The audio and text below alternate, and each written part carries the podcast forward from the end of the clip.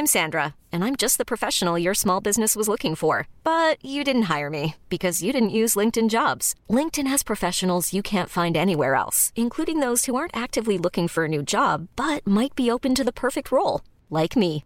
In a given month, over 70% of LinkedIn users don't visit other leading job sites. So if you're not looking on LinkedIn, you'll miss out on great candidates like Sandra. Start hiring professionals like a professional. Post your free job on linkedin.com/achieve today.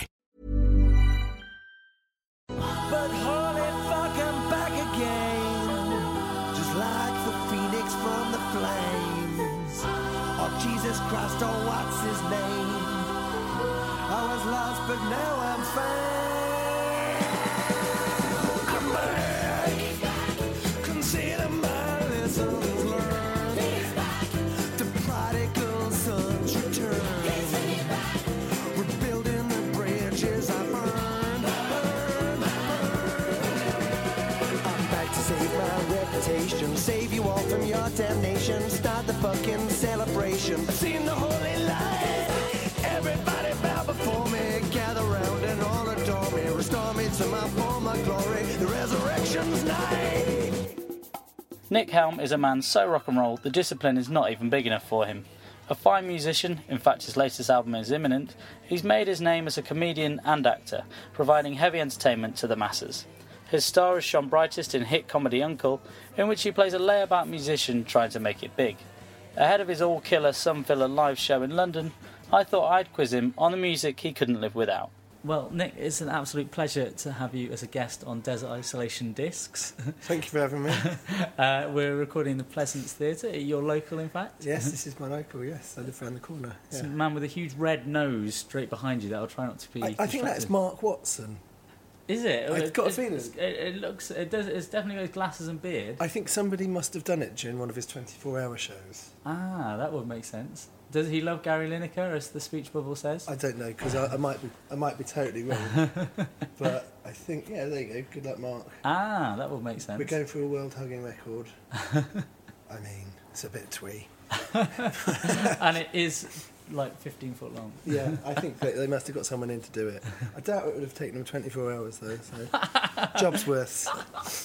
So, uh, how did you approach picking your favourite tunes? Um, what do you want the true with- story? the real the story. The, the real story is uh, my uh, my PR lady told me I had to come up with three, and uh, I came. It took me ages to come up with three, and then and I was Whittling really. I deliberated over it for a long time, and then two minutes ago you said you wanted eight, and uh, and I've just like pulled another another, like- another five out my ass, and and it will change. It will change like immediately as soon as I've said it. I'll regret it. I mean, I already regret some of the stuff on the list as it is. It's like I handed you. I, I was Dale Winton on Supermarket Sweep. I've handed you a basket, Yeah. and then just as you were about to sell, I said, "Oh, actually, you can have a trolley." And you Yeah, just, yeah. You can just pile them in. Literally, no, I, don't, I haven't needed. Uh, yeah, there we go. Perfect timing as well. the sound of something being piled in. Uh, so, uh, tell us about the first one then. well, one of my favourite composers um, is uh, Ennio Morricone. Uh, I went to see him with my friend. I went to see him with my friend Nathaniel, and um, and when we got there, we were both kind of really excited about it. And uh, and we, the one thing that we were saying was, "Do you think it'll play the theme tune from Untouchables?" Yeah. And we were really excited about it. And we were just like thinking, "Oh well, I mean, obviously he's going to play Ecstasy of Gold, but do you think he'll play the Untouchables theme tune?" Yeah. And um, and not only did he play it, but he opened with it. And um, and I think it's I think that that is one of the best. It, from it's from Brian De Palma's Untouchables. It's like one of the best um, opening credit sequences, and uh, the theme tune is really sort of like unnerving, and it's got a really kind of like um, it's it's very very rhythmic, uh, but it, it's kind of like it's just that it's relentless kind of like um, uh, like beat to it, and uh, and when you're watching it, it really gets you kind of like in the mood to watch a film. But it really sets the tone for the film like amazingly. Because you're a massive film buff, aren't you? I love, should yeah, I am a massive, massive film buff, and actually, I've just realised I've got, I've got a couple of, oh wow, I've got three Kevin Costner films on here without even trying. This should be a listen along. This could be a DVD extra for Costner. That's Yeah, can- that's can really crazy. that that is really crazy, though. I've just literally realised I've got three Kevin Costner films. Uh, so I'm going with Untouchables for my first one because I think it's a good way to start anything off. But um, Great. Yeah, amazing song. Let's give it a listen.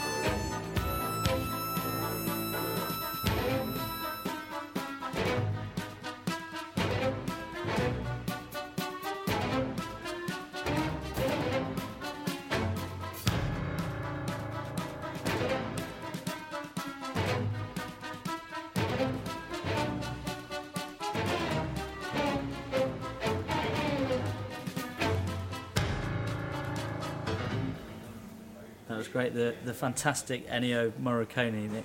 Uh, so tell us, uh, we all know your, your comedy work and your music work and your acting.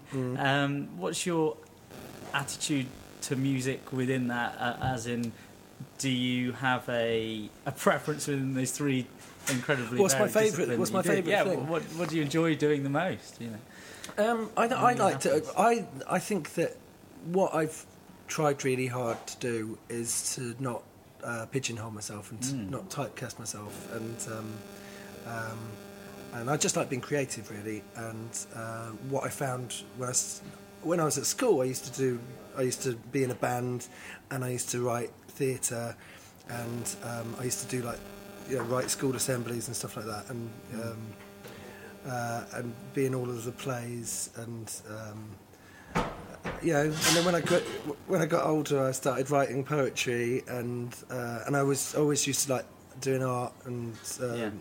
so I used to do all of that stuff and then when I started doing stand up and I started doing Edinburgh Yeah. I realised that you know you ended up like um, you know, you were writing and directing. I started off doing plays in Edinburgh, but you, but they were comedies. So you'd write and direct your own comedy Yeah.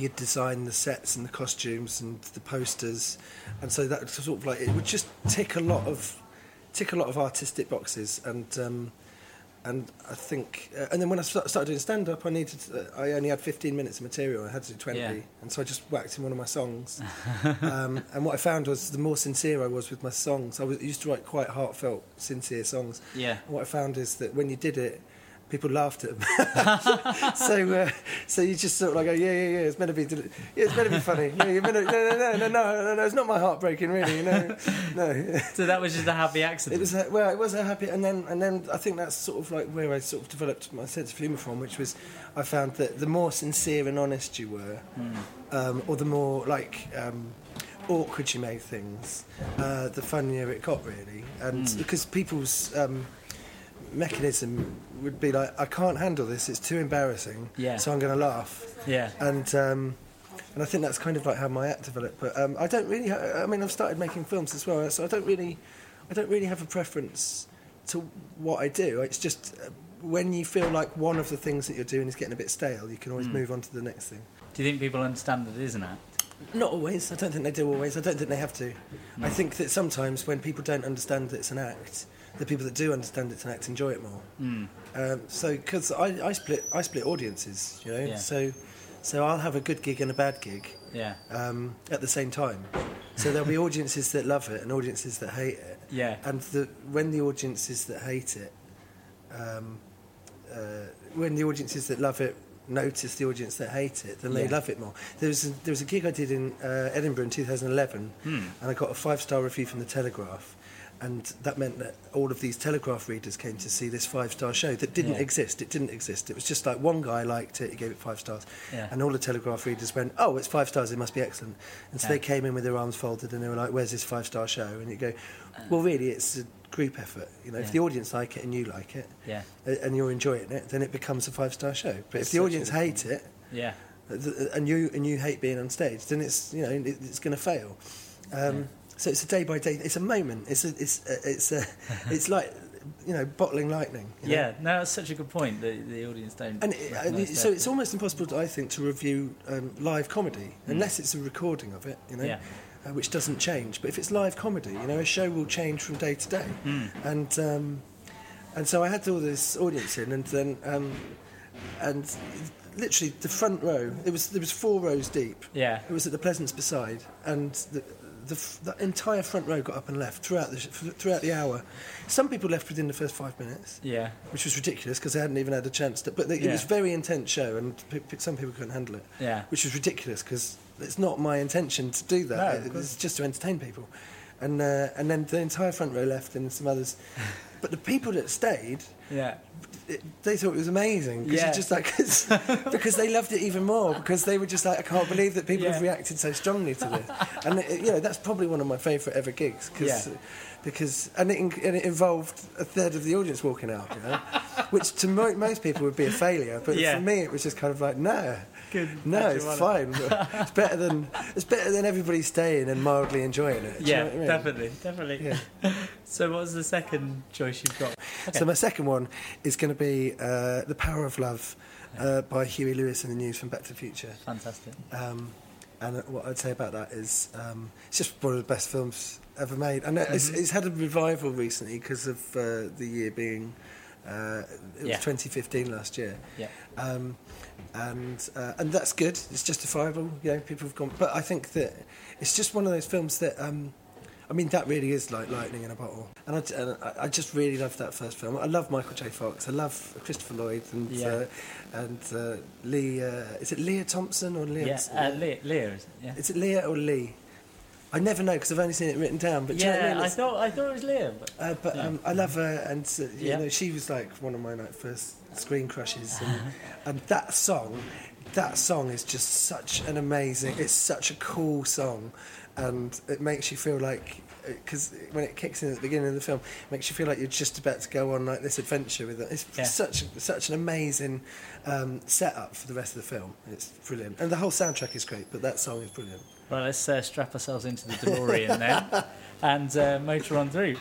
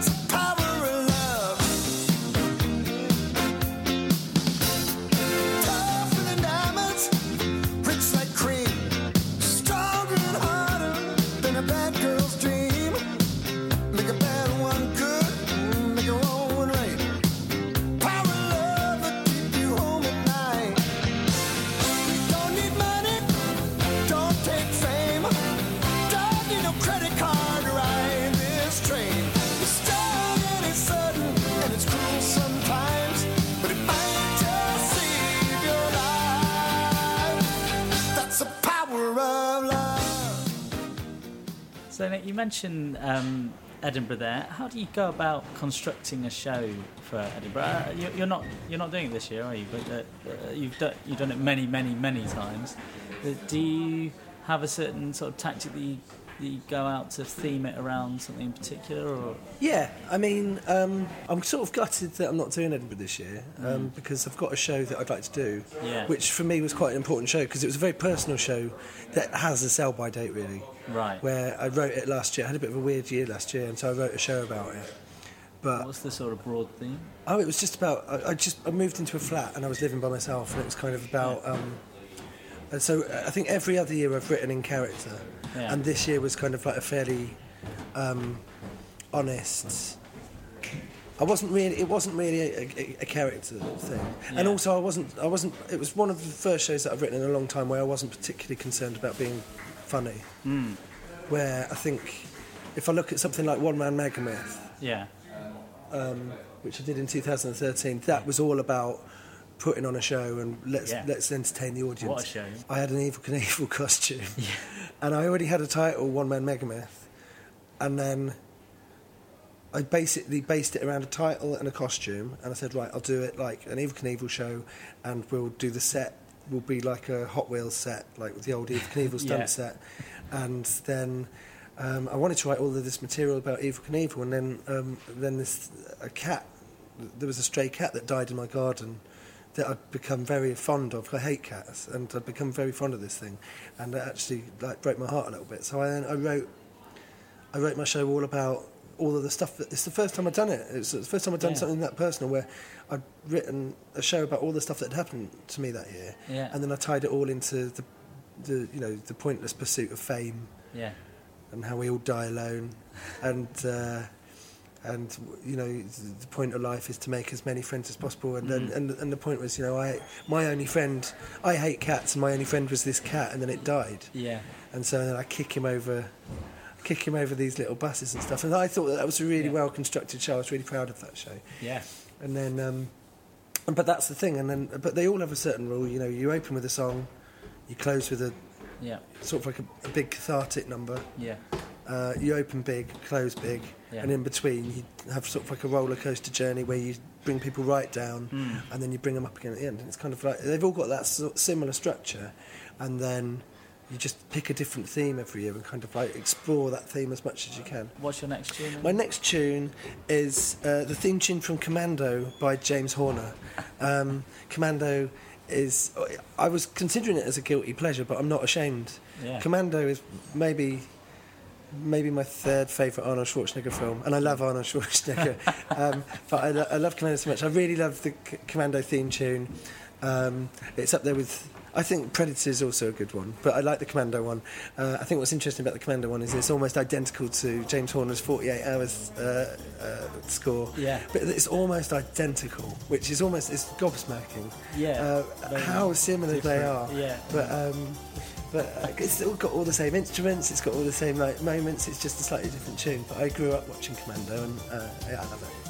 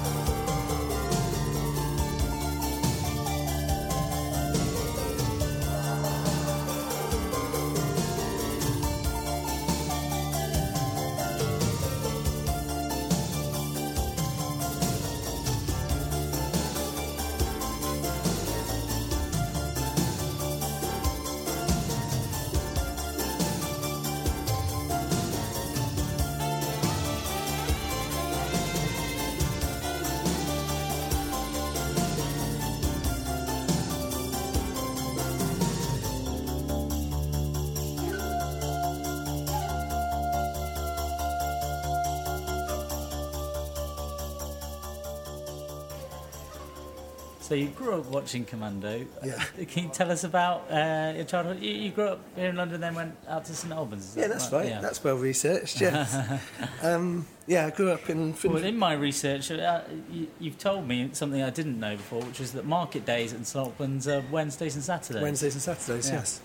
Um, yeah. If you ever, if you ever, if you've ever been shown around St Albans, uh, you'll see the market, see the clock tower, you'll see the Waffle House, the cathedral, and uh, yeah, that's it. That's it. That's, what- that's what we've got. That's what we've got in. Um, So, what was the young you like then?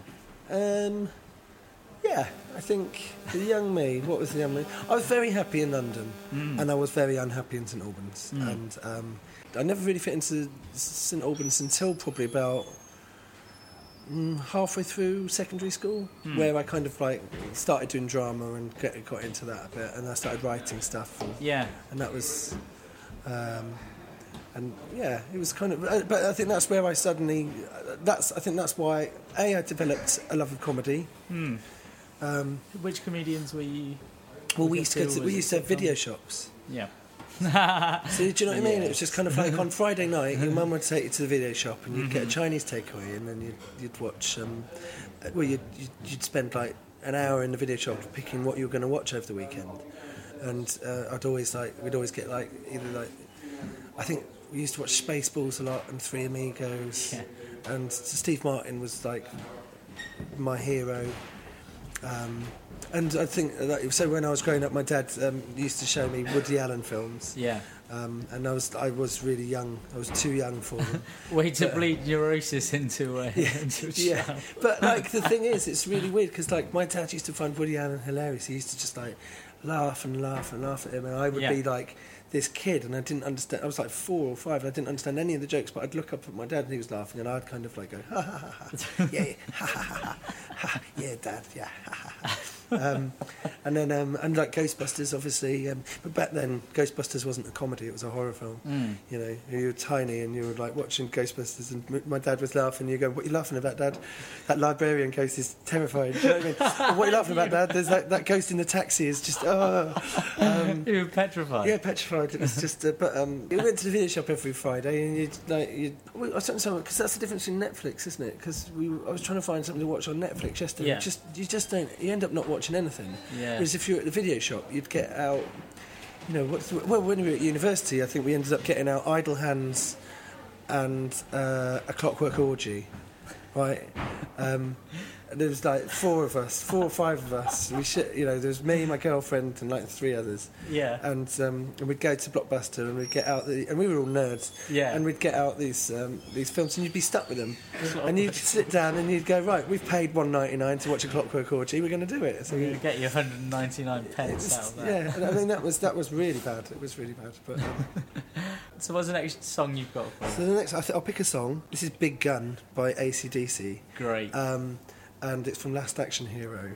And uh, I think it was probably my introduction to ACDC. Mm-hmm. Um, and I love the song so much. I think it's brilliant. And I use it, I use it quite often as get-in music when the audience are coming in. I always use Yeah. uh, Big Gun as one of my favourite ACDC tracks.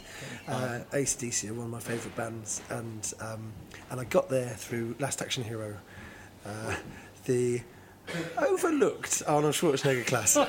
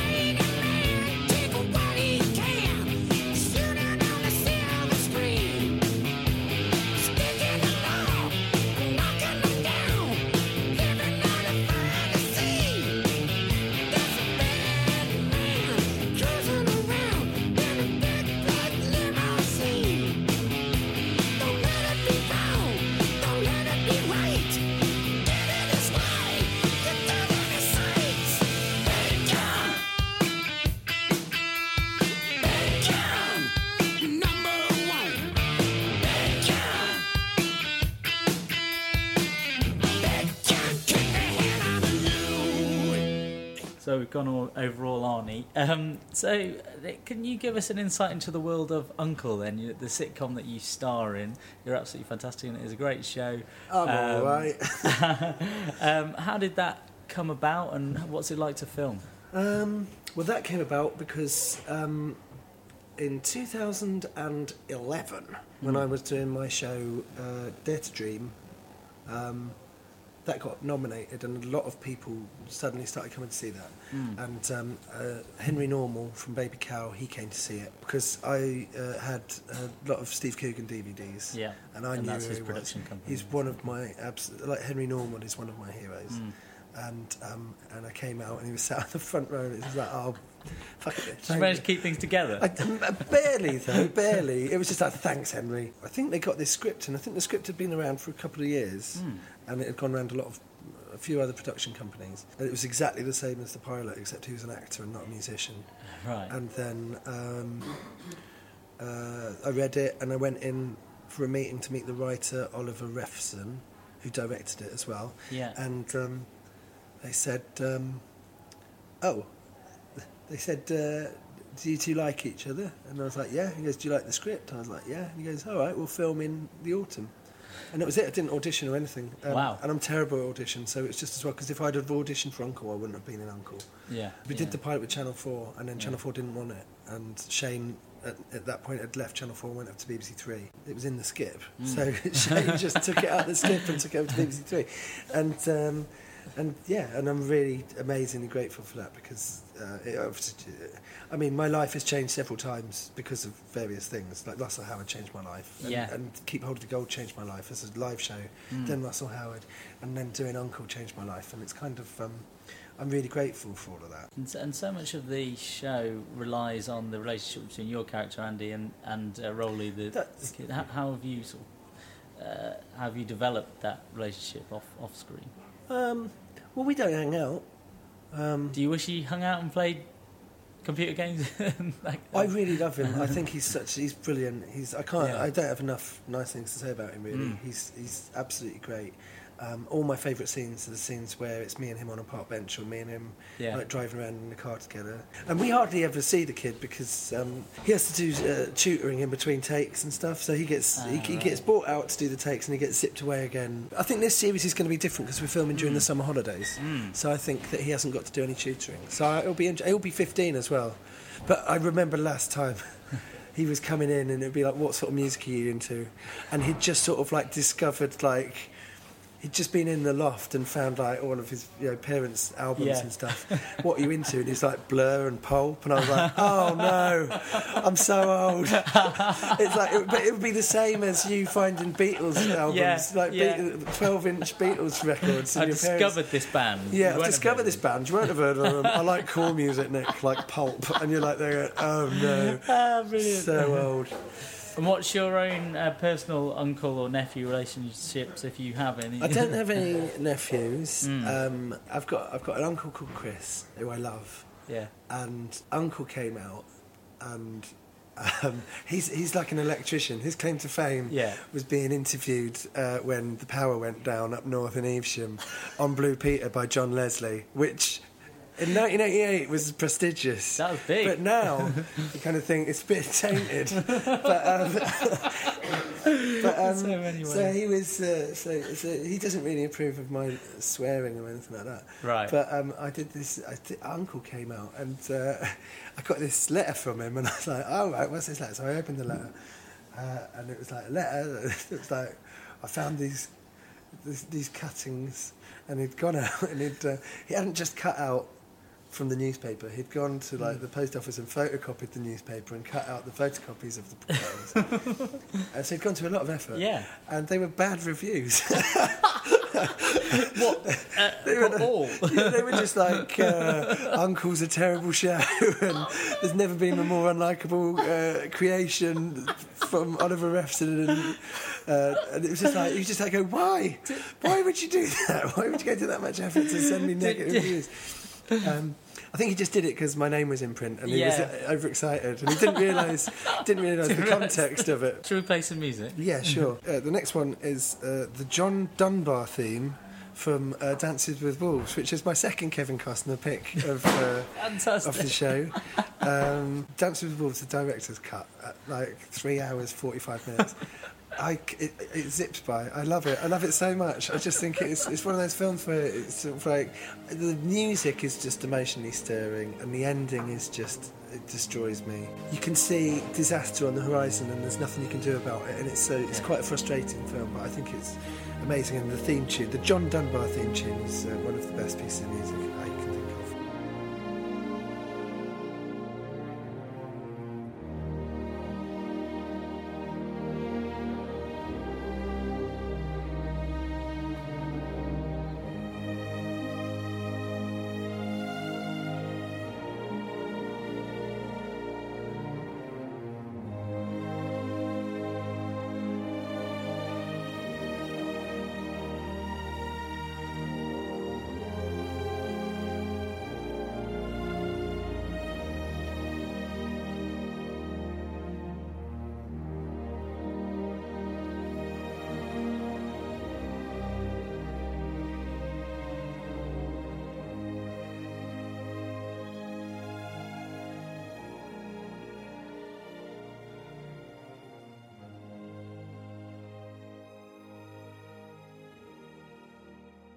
Talking uncle, then. Uh, do you? Uh, so you're you're going to do another series of that? Do you have ambitions to do similar kind of work? Are, are are you now turned onto TV uh, in that sense? Um, I, I, I love um, I love acting. Yeah. Um, I love acting on TV. Um, I love doing stand up comedy. I think if there's a if there's a world where you can kind of like uh, plate spin Mm. and keep everything going at the same time, that's good. Yeah. Um, I made a short film last year, which um, uh, I directed and co-wrote, uh, and that was based on a year in my life that happened about ten years ago. Mm.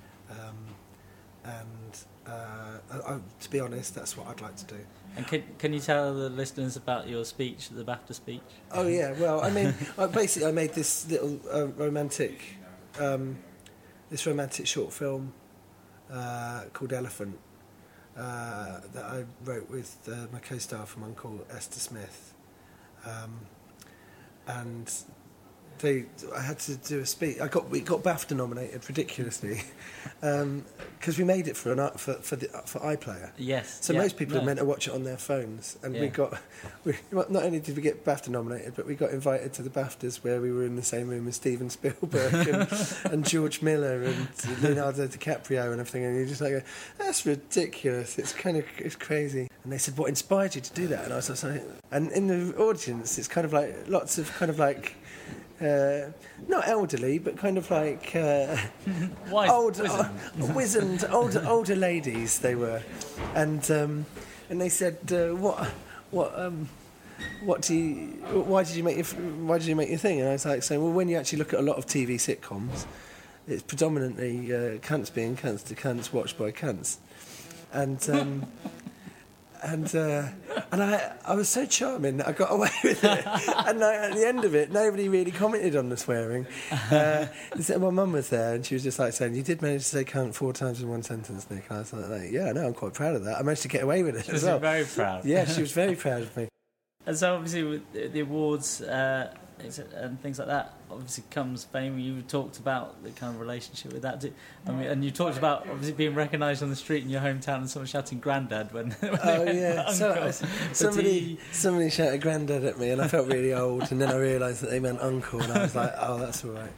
Um, Do you feel like it's something that you have to handle as such, or just uh, that kind of comes in? It's weird because it's sort of an ugly thing. Fame is Mm. an ugly thing because um, I think if, if you're pursuing it, um, then the work doesn't count, or Mm. the work is secondary.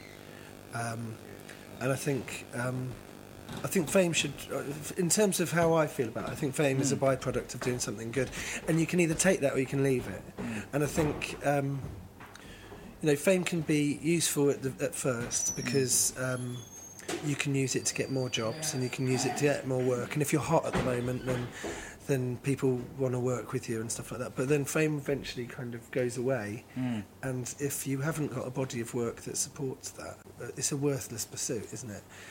Yeah, I think fame is a tricky thing. I see uh, when you're linked, particularly to comedy, people expect you to. Be funny all the time. yeah. yeah, or, or they just expect. In America, it's different. I think in America, if you've done a sitcom, people go, "Oh, there's that man from that sitcom," Mm. and now he's doing stand up. He's he must be he must be Yeah. a good stand up. Yeah. Whereas in England, people go, "There's that man from that sitcom. Do the sitcom." Do the sitcom, and you're on stage, and you're like going, "I don't know what uncle." You know, Yeah. you know, they come up and they go, "Well, it's not uncle, is it?" And you go, "Well, I don't know what that is. I don't, I don't know what your idea of Yeah. what that is." I- you to read. Am I meant to? Yeah. Am I meant to kind of like what do do monologues from Uncle, or am I meant to bring a kid Fun- out and talk to him about talk to him about puberty for an hour? It's just kind of like I don't know what you think that that is, but it's not this show. Yeah. Um, and your next piece? Uh, Well, interestingly, when um, me and Ollie had that meeting at Baby Cow, um, Yeah. we talked about our, our influences, and we both I, because I read the script. Uncle could be, it could be an Adam Sandler film, Mm. or it could, or do you know what I mean? It could be very broad, Mm. and uh, or it could be something that's a little bit more um, uh, delicate. Yeah. And I very, I very much wanted it to be erring on the side of um, delicate. Um, and so it was really important to work out what sort of Ollie wanted to make before I said yes. And we both really love Wes Anderson. Yeah. I think he's come off the board a bit recently, but my fa- but I think that my favourite film is uh, one of my favourite films of all time is Royal Tenenbaums. Yeah. And, um, fantastic. and I think the Luke Wilson suicide scene in that is kind of one of um, one. Of, I think it's a really powerful scene. It's, Yeah. a, it's, it's a beautiful scene, in fact. And um, I don't think Elliott Smith is a particularly cool person to like, but um, I think Needle in the Hay. Uh, by Elliott Yeah. Smith for that sequence in the Royal Tenenbaums is one of the best bits of music in it. So yeah, I'm going to pick that. Yeah, it's, it's And that is a film with a lot of good musical moments. Yeah, it really is, and and good tracksuits as well. As that. Amazing dresses. Great, let's have a listen. Your hand on his arm, haystack charm around your neck. Calling some friend, trying to cash some check. He's acting dumb, that's what you've come to expect. Needle in the hay,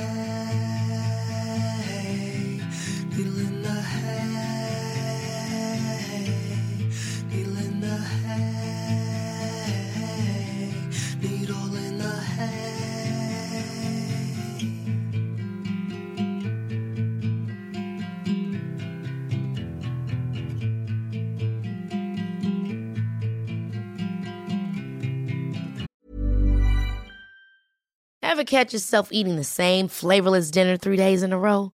Dreaming of something better? Well, HelloFresh is your guilt free dream come true, baby. It's me, Keke Palmer. Let's wake up those taste buds with hot, juicy pecan crusted chicken or garlic butter shrimp scampi. Mm. Hello Fresh.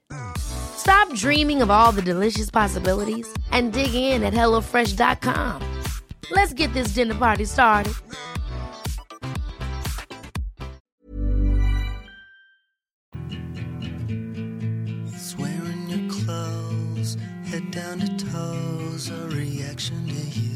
Say you know what he did, but you idiot kid, you don't have a clue.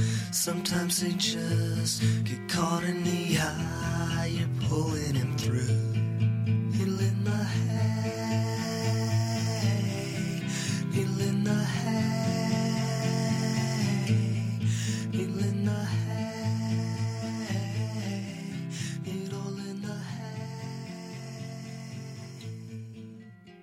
Uh, slight, slightly more trivial question. Then. You've um, you've got an incredible husk to your voice when you perform. Sometimes when you yeah. when you're singing. yeah. Uh, do you, do you have to practice that? Is that uh, and and how on earth do you not uh, you know uh, spend the year's voice. performance money on just lozenges alone? Yeah. um, I don't know. I don't. It's.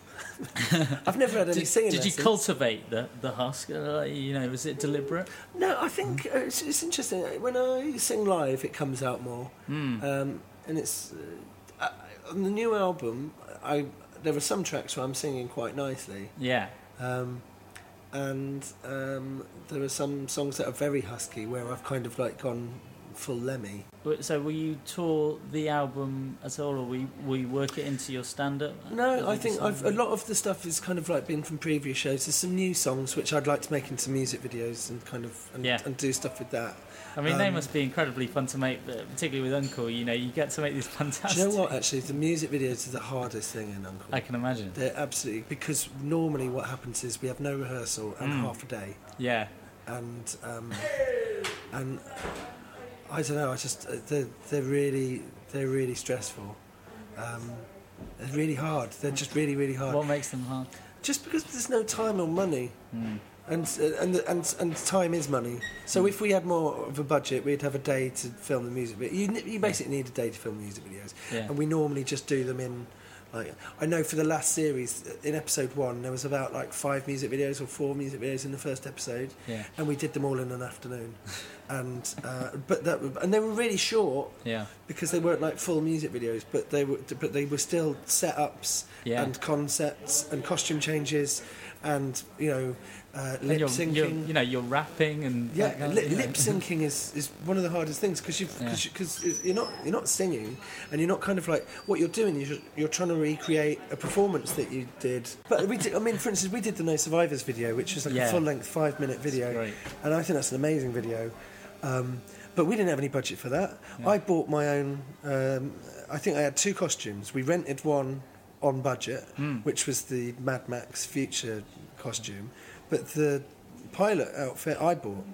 So I, I, I had to rent that because we didn't have enough budget to do that. So that came Yeah. out of my own pocket. But I said we needed two costumes. It couldn't just all be this futuristic thing. So I ended up spending like 150 quid out of my own cash so that I could kind of so that we could do the video properly. Yeah. And we did all of that in um, uh, in a scrap in a scrapyard in Dorking in mid November or late November, early December. It was absolutely freezing.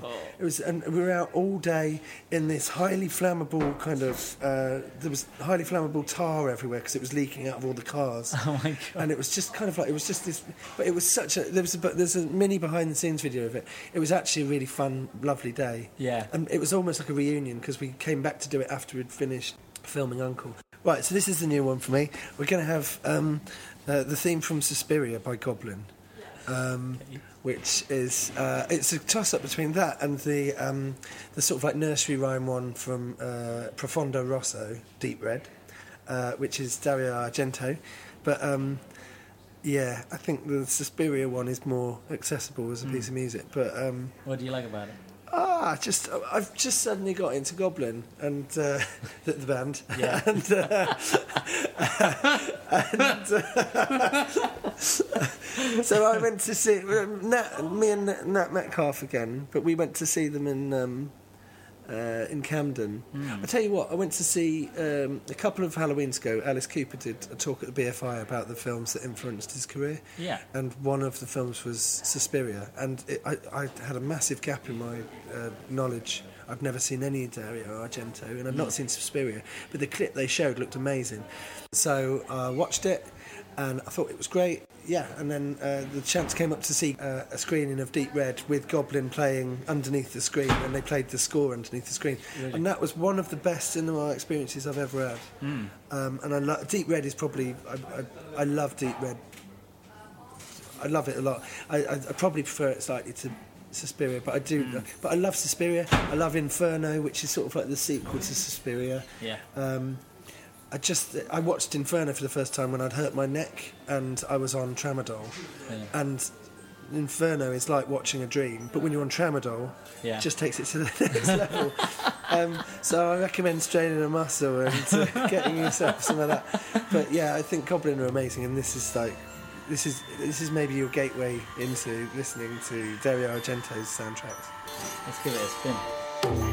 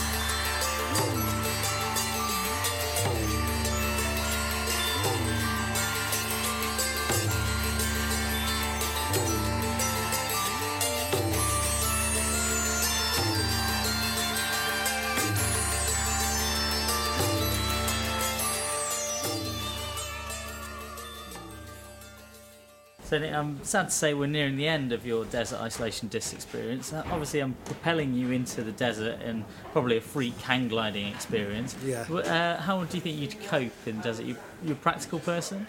No, I'd die. Well, in the time that you were, you think you'd be able to listen to the eight eight songs before that. yeah, yeah, um, yeah. That would be. Yeah, I mean, now now the reality of it is kicking in. I feel like it was. I mean, I've got your ticket I here. feel like I shouldn't have really filled my bag with eight records. I should have probably bought some water. Uh, and we're very generous here on the podcast. We give you the the complete Red Dwarf box set and the Oh, Tiger Who. Came to Tea picture book. Right, okay. Uh, yeah. But you're allowed another luxury item. What would you like to take? It'd be a brothel. No, it'd be, it would be um, a brothel with a free bar. it would be like uh, maybe a fully air conditioned uh, home cinema. And then you could get with, with like a drinks machine as well at the front, And some films, and presumably? and and Yeah. and yeah, a complete library, or at least a connection to uh, uh, illegally downloadable YouTube clips. That'd Yeah. be fine. The, the cops can't get you out there. No, That's- I don't think so. They, they could, but it'd be a, a tedious, long journey. And then if they could get me, actually, bring it on, and then I could get home. Uh, so, what's the last song you covered? Everything I Do, I Do It For You by Bryan Adams. Yeah. The third in my Kevin Costner trilogy. uh, I didn't realise I didn't realise uh, that I'd picked three Kevin Costner films, but um, there you go. Um, I think um, I really love Robin Hood, Prince of Thieves. Yeah. And um, and I, I haven't watched it in a long time, but I rewatched it when Alan Rickman died. I w- rewatched the director's cut, and uh, and yeah, it's great. I think it's really great. The director's cut is interesting because Kevin Costner went into the edit- editing room. He locked the director Kevin Reynolds out, who was his best friend, and um, he went along and he cut like half an hour of uh, Alan Rickman out. So the director's cut puts in kind of like half an hour of Alan Rickman back into the film, and what's interesting about it was because um, it's it's the way it's reported is that it's largely an egotistical thing from Kevin Costner that he couldn't stand the fact that Alan Rickman was upstaging him, Yeah. and so he went in and he cut out his part. But what's interesting about it, that might be the case, but what's interesting about it is actually he made a lot of good decisions. Because a lot of the scenes that he's cut out of Alan Rickman are quite unpleasant, and the way that it's left is he's actually a lot more likable, and in actual fact, he overshadows Kevin Costner slightly more. He's less of a villain, and Yeah. he's more of like a pantomime Yeah, he's not. guy that you know, bad guy that you love, the, eh? the guy that you love to hate. Well, I think we'll let Big Bri play us out. Uh, Nick, it's been an absolute pleasure. Some great choices, Thank you. fascinating stories. I really appreciate uh, you coming on to the podcast. And uh, Absolutely. and uh, yeah, go and see you play live and go and buy your album. That's Yeah, the come on the 14th of April to my gig, Mm-hmm. and my new album is called Nick Helm is fucking amazing, and uh, it's good. Right, over to you, Mr. Adams.